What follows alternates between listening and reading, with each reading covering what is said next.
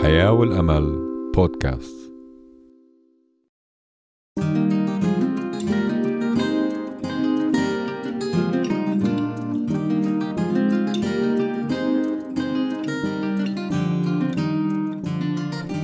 إذاعة صوت الحياة والأمل لحياة أفضل. AWR 360 هاتف زائد واحد اتنين أربعة صفر. تسعة صفر صفر تسعة تسعة تلاتة تسعة. بريد الإلكتروني hub at awr نقطة org.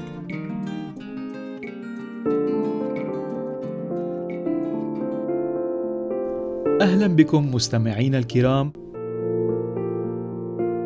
سنستمع اليوم إلى أكبر مفاجأة في سفر الرؤيا الجزء الثاني ضمن سلسلة رؤيا الرجاء. كما سنستمع إلى فقرتين عن الصحة بعنوان العلاجات البديلة في السرطان والسرطان والعلاجات الطبيعية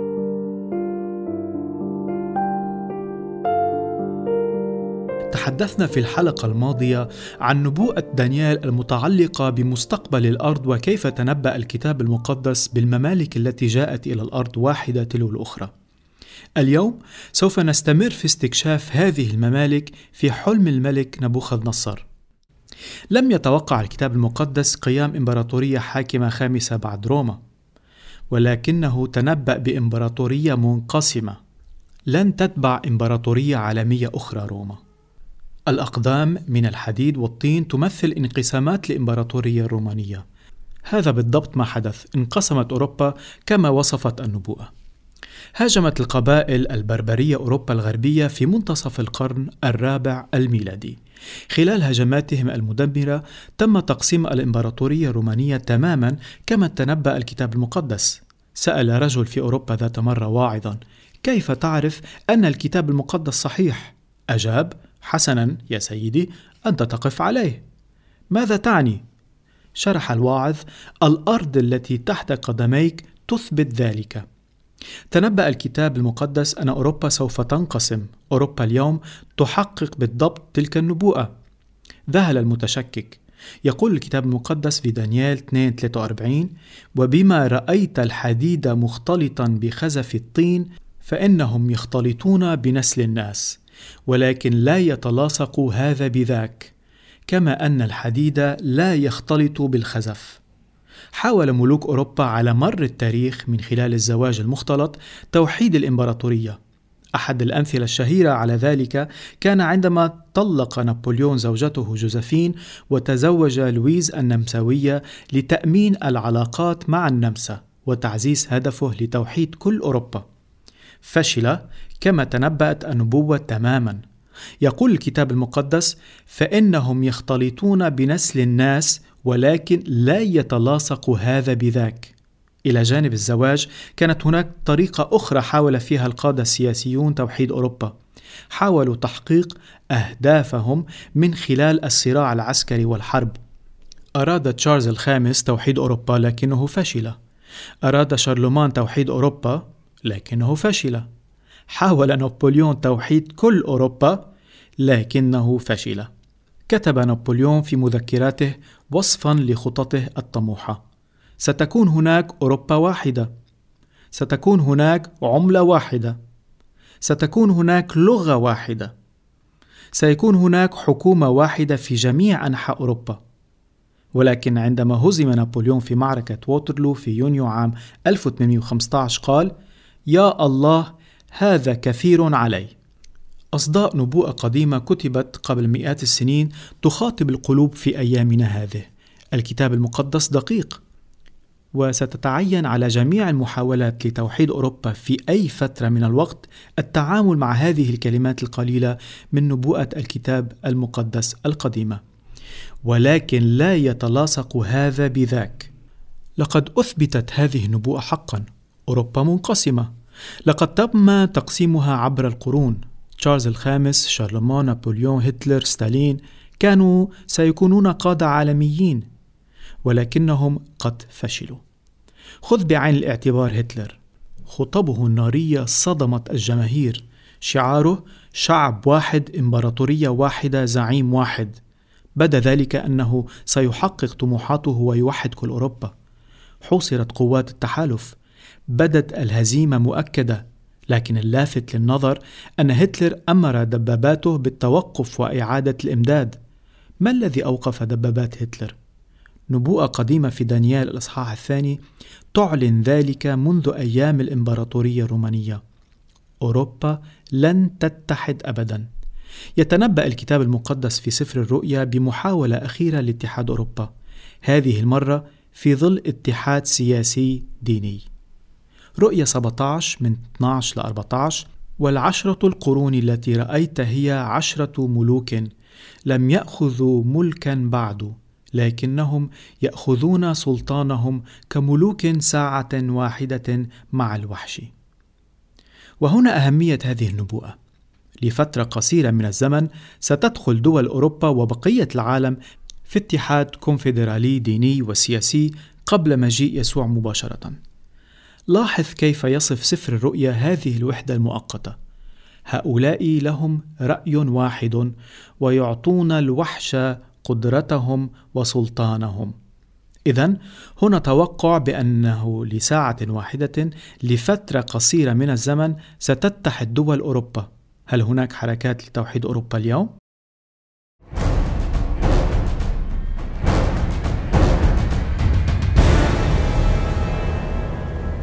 صوت إذاعة الحياة والأمل AWR 360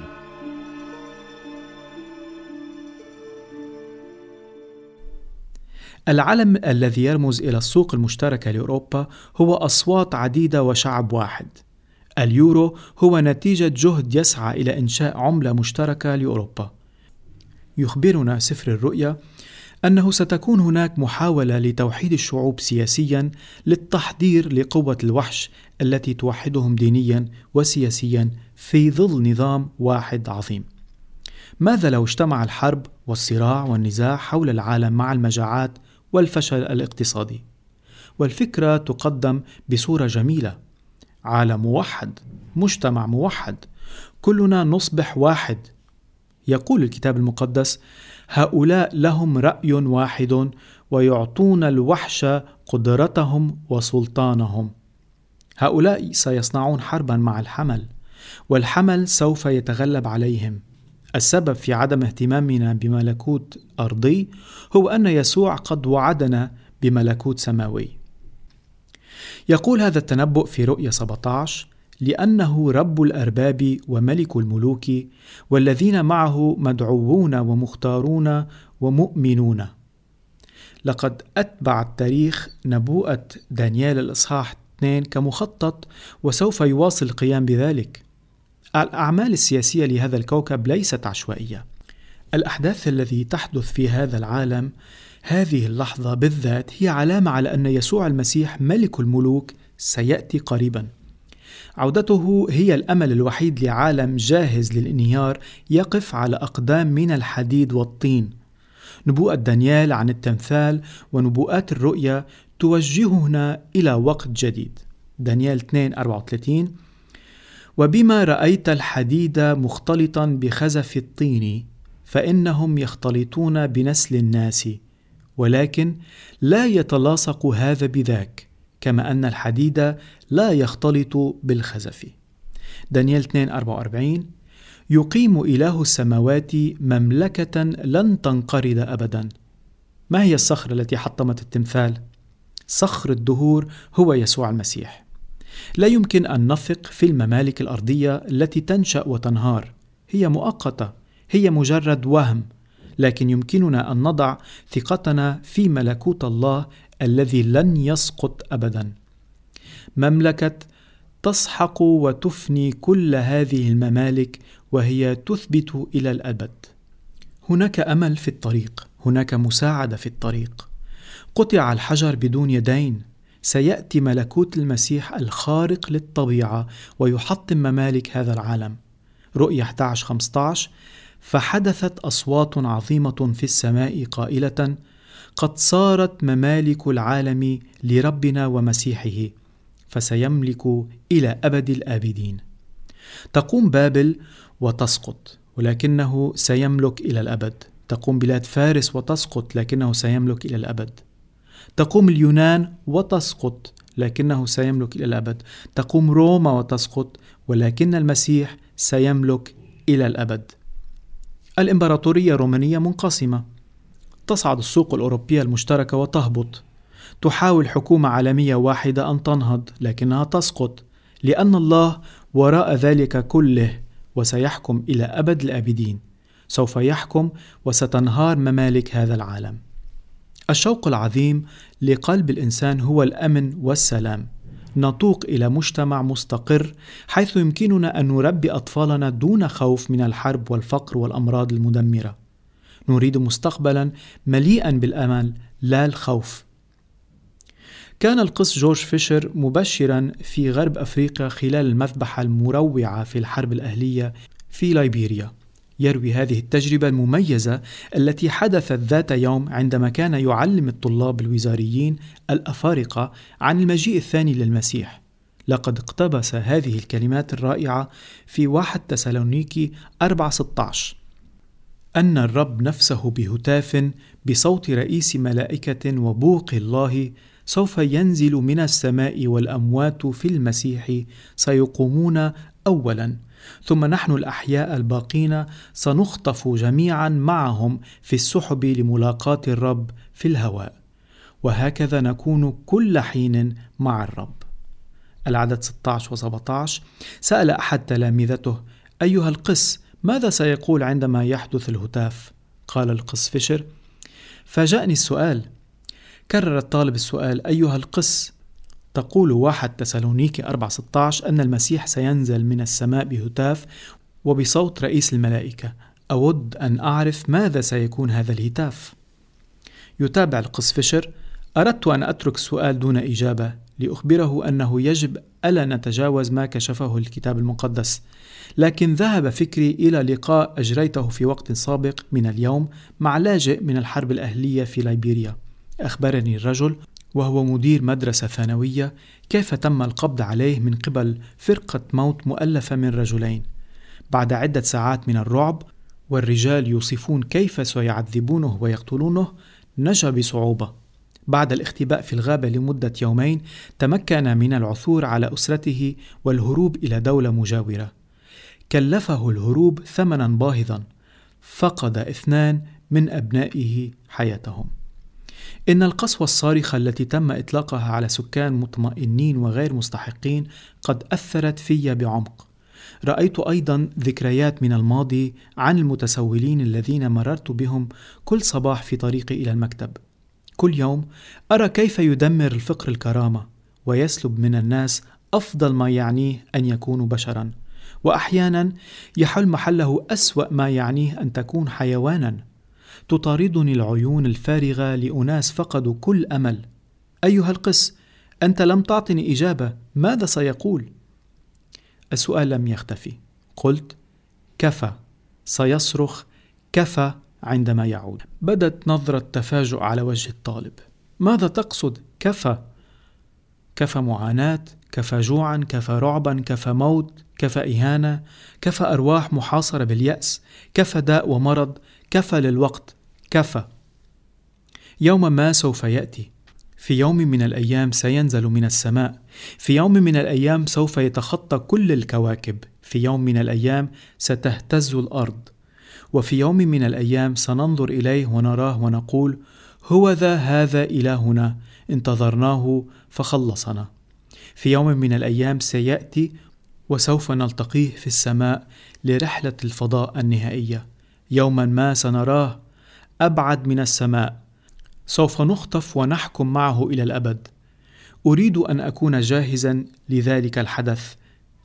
ألا تريد ذلك أيضا؟ يصل يسوع إليك اليوم. يدعوك أن تطلب منه الجلوس على عرش قلبك حتى تتمكن من الجلوس معه على العرش إلى الأبد. اختر اليوم أن تلتزم بجدية لاكتشاف من هو المسيح وما هي مملكته.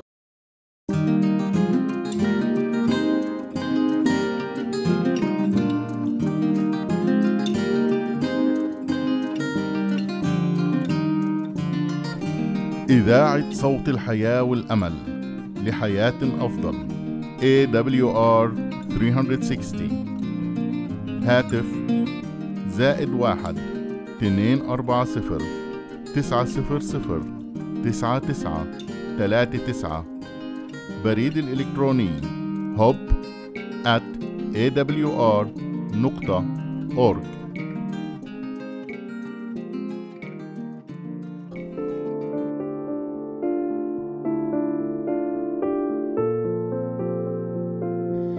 العلاجات البديلة في السرطان. السرطان ليس مرضا واحدا فقط فهو يشمل مجموعة من الاضطرابات التي تشترك في آلية مشتركة. التقدم في القدرات التشخيصية واستخدام تقنيات فحص السكان أدى إلى اكتشاف السرطانات في مراحلها المبكرة جدا حتى في مراحل ما قبل السرطان. هذه القدرة على التشخيص المبكر للسرطان هي التي ربما خففت صورته في أذهان الكثيرين. لكن السرطان لا يزال حالة خبيثة ومميتة في كثير من الأحيان. يمكن للأطباء إعادة سرد قصة تلو الأخرى للتأكد على الطبيعة المميتة لبعض أنواع السرطانات. ويمكنهم أيضا الإخبار عن حالات الشفاء المذهلة التي تكون حتى للأطباء المخضرمين المتشككين بأنها معجزة. لقد شهدنا خمسين عاما من التقدم المذهل في الطب وشاهدنا الأطباء الدؤوبون يحاربون هذا المرض. ومع ذلك فقد شاهدنا أيضا امرا غامضا ضد العلاجات الاعتيادية. الأمر الذي يبدو أنه يعكس عقلية ما بعد الحداثة بأنه لا يوجد أمور مطلقة ولكن فقط ما نؤمن به كأفراد. لذلك قرر بعض الناس استخدام ما يسمونه خاطئين بالعلاجات البديلة. لماذا نقول خطأ؟ لأنه طريق بديل سيأخذك إلى نفس الوجهة.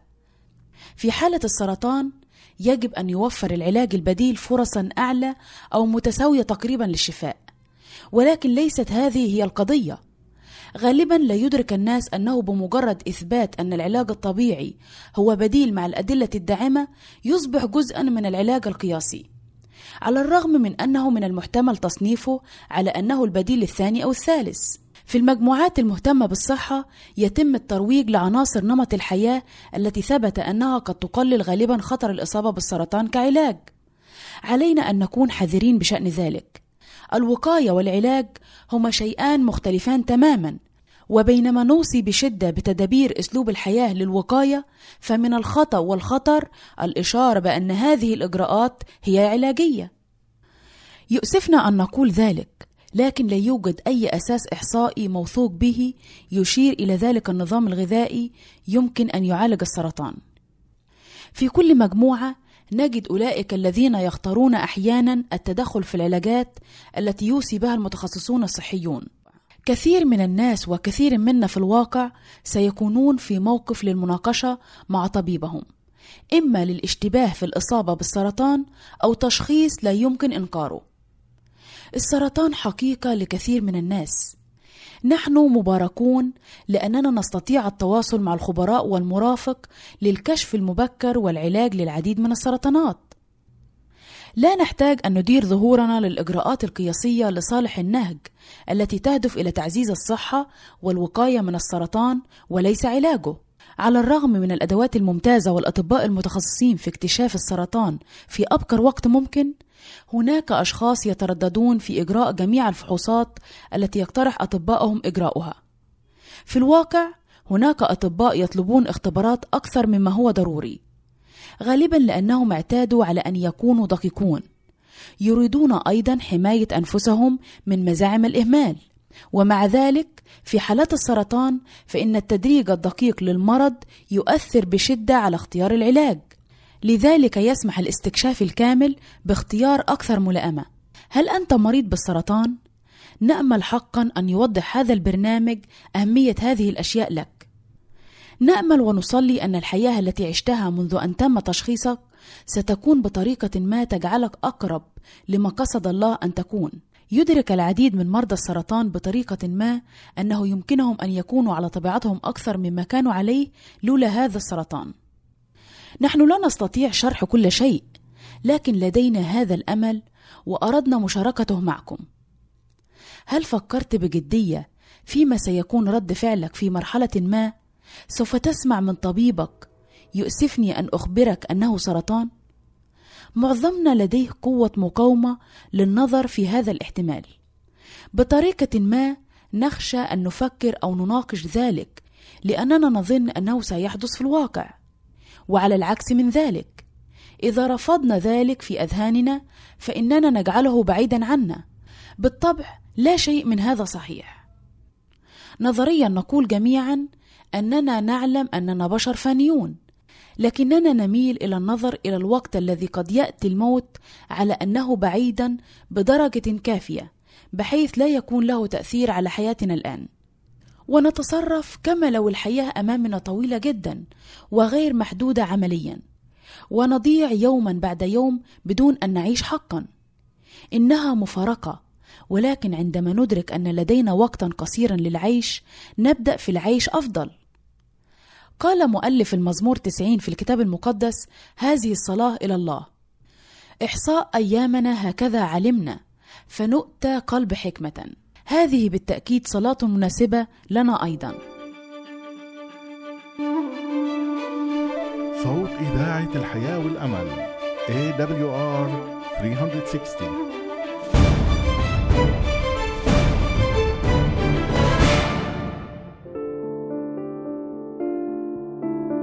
السرطان والعلاجات الطبيعية. في كثير من الأحيان لا تعد محاربة السرطان تجربة شخصية بحتة فالأسرة متورطة ويتعلم الزملاء في العمل عنه وكذلك الجيران والأصدقاء من مختلف المجموعات التي ينتمي إليها المريض. المجموعات الدينية والنوادي الرياضية والمنظمات المدنية وإلى آخره.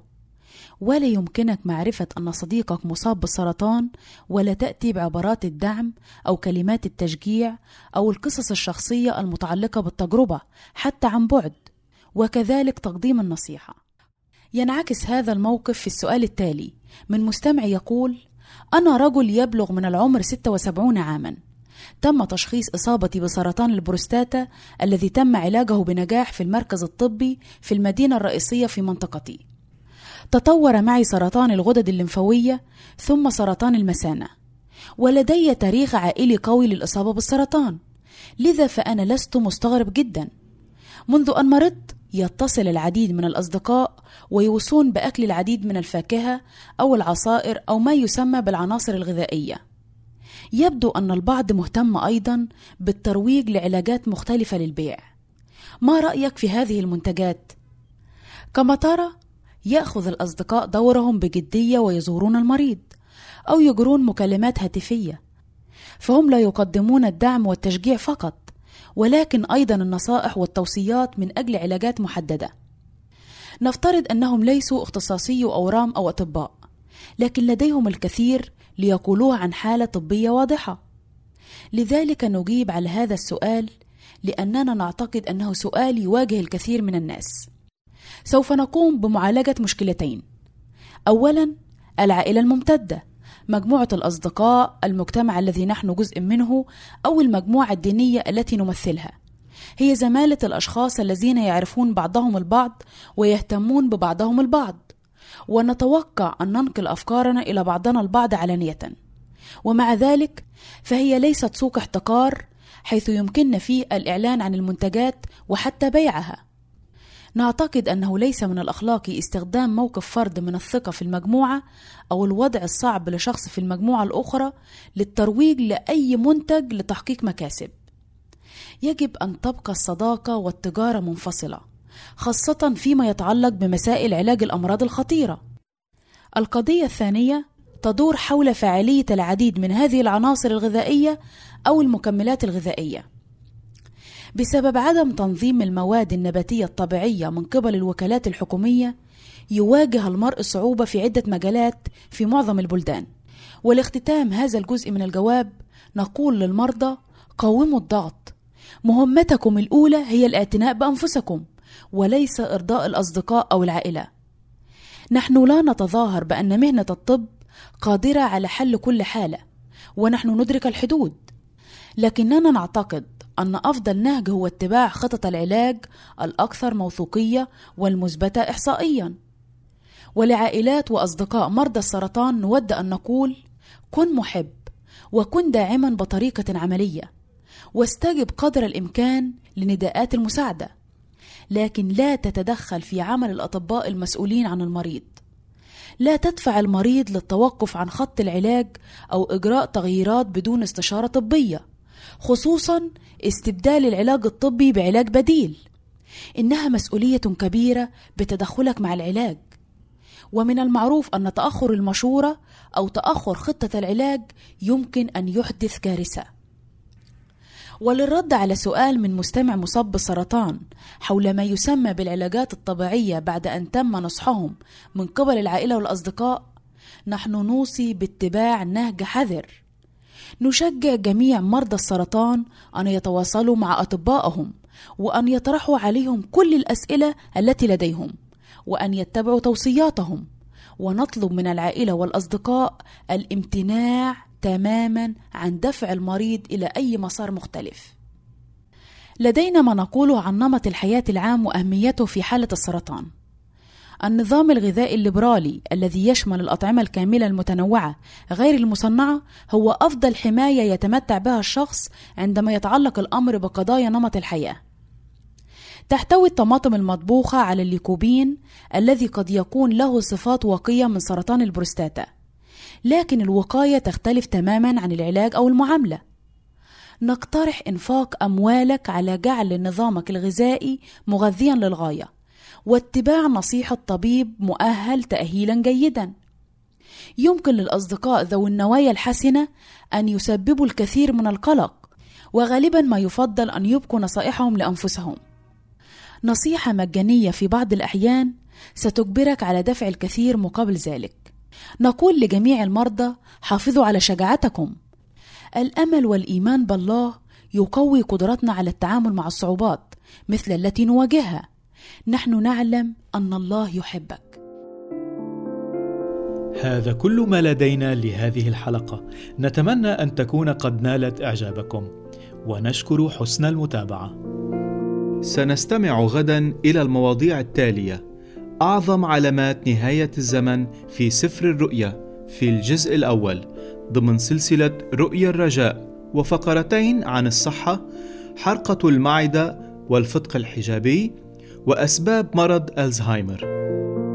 انتظرونا في الحلقة القادمة. الرب يبارككم.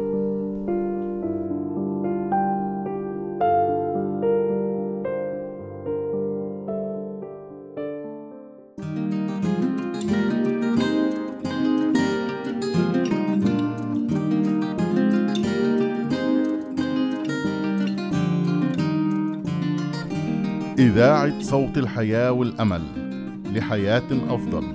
AWR 360 هاتف زائد واحد اثنين أربعة صفر تسعة صفر صفر تسعة تسعة ثلاثة تسعة.